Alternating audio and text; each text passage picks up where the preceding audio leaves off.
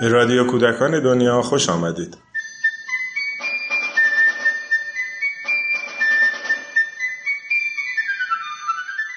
سلام. تا به حال هشت زبان، گویش یا لحجه ایرانی رو در مجموعه صوتی محله شکر خانم شنیدیم. این بار با صدای خانم فرهناز شاکر قصه قصه شکر خانم کجاست رو با لحجه دسپولی میشنویم.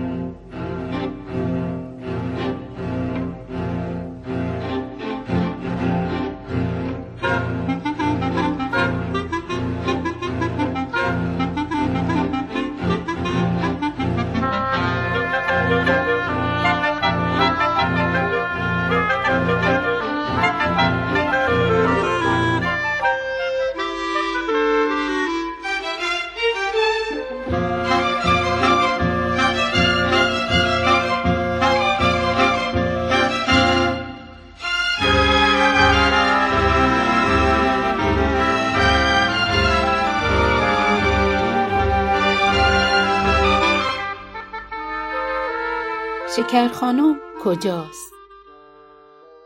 یه روز صبح خیلی زود زنگ خونه شکر خانم به صدا در اومد. پشت در آقا منوچر بید. آقا منوچر پس از سلام و احوال پرسی گفت مجبوره به بیمارستان رو اما حال همسرش خوب نه. او از شکر خانم پرسید تره به خونه مروه و تا غروب پیش مریم منه مریم خانم همسر آقا منوچر و باردار بید. آقا منوچر نترس مدت طولانی و تنها هله. شکر خانم لبخند زد و گفت البته که ترم شما به کارتون رسه منم تا چند دقیقه دیگه به خونه شمون بروم. آقا منوچر خداحافظی کرد و رفت. شکر خانم کاراش انجام داد وسایلش جمع کرد و به خونه مریم خانم رفت. مریم خانم با دیدن او خیلی خوشحال بیست. او همیشه از که کنار شکر خانم بود لذت و برد. اسون ترس یه روز کامل کنار او منه. امید به خونه شکر خانم رفت تا توپش گره. هرچه زنگ زد کسی در باز نکرد. او با ناراحتی به خونه برگشت و به مارش گفت که شکر خانم نه. ناراحت نباش هر جا بود زود برگرده. امید تا زور چند بار دیگه سراغ توپش رفت. اما هنوز شکر خانم بر نگشته بید. رنا خانم وقتی فهمید شکر خانم تا زور بر نگشته کمی نگران بیست. تلفن برداشت و شماره تلفن خونه شکر خانم گرفت. اما کسی گوشی بر نداشت. شکر خانم و مریم خانم خونه کل به هم حرف زدن. اکسا عروسی مریم خانم دیدن. لباسایی که مریم خانم سی بچش دخته بیت با هم دیدن. بعدم با هم یه غذا خوشمزه درست کردن. خانم صبوری سینهار عدس پلو درست کرده بید. دونست شکر خانم عدس پلوهای او دوست داره. یه بشقاب پلو کشید و مسینی و تا افسانه واسه شکر خانم بره. اما افسانه برگشت و گفت شکر خانم خونه نه. خانم سبفوری از نبیدن شکر خانم تعجب کرد. فکر کرد شاید به خونه رعنا خانم رفته. اما اون چونم نبید. رعنا خانم و خانم صبوری نگران بیستویدن چون دونستن شکر خانم بدون خبر جایی نم روه. شکر خانم و مریم خانم ناهارشون خوردن حرف زدن خاطره تعریف کردن بعد استکان چای خوردن و دوباره حرف زدن. کمی میوه خوردن و بازم حرف زدن. بعدم تصمیم گرفتن کت خفتن و استراحت کنن. بعد از یک نهار خوشمزه یه خو خوبم مزه بداد. افسانه و علی امید و ریحانه دو قلوها و گلی مکیچه جمع بیسه بیدن. هنو فکر کردن شکر خانم کجا رفته؟ هر کدوم چه بگفتن.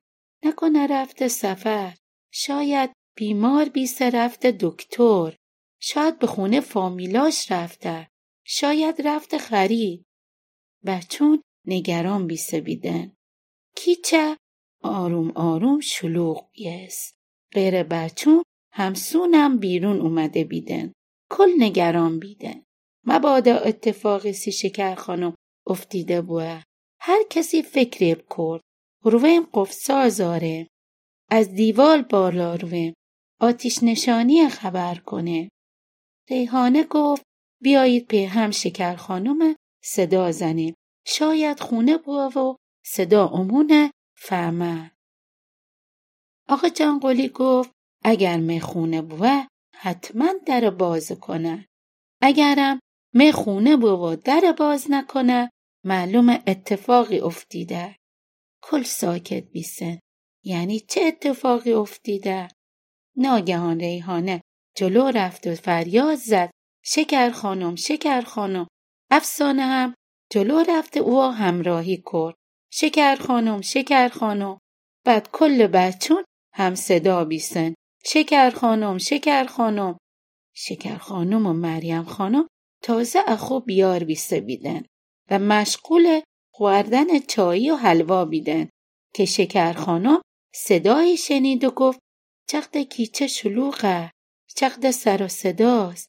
اما نه دست این بچون مریم خانم هم ساکت بیست و گوش داد. خیلی سر و صدا بید. نکنه دعوا بیسته شکر خانم با ترس کنار پنجره رفت. پنجره را باز کرد و کیچه را سیر کرد. کل همسون کنار خونه او جمع بیسته بیدن فکر سی کسی اتفاق بدی افتیده سرش از پنجره بیرون برد و گفت چه خبره؟ چه بیسه چه کنه؟ همه برگشتن و دیدن شکر خانم پشت پنجره خونه آقای دکتر وسیده کل ساکت بیسن یک دفعه کل بچون به طرف پنجره دویدن. شکر خانم شکر خانم. شکر خانم وقتی از ماجرا با خبر بیست هم خندش گرفت هم ناراحت بیست. ناراحت بیست که عقد همسونه نگران کرده.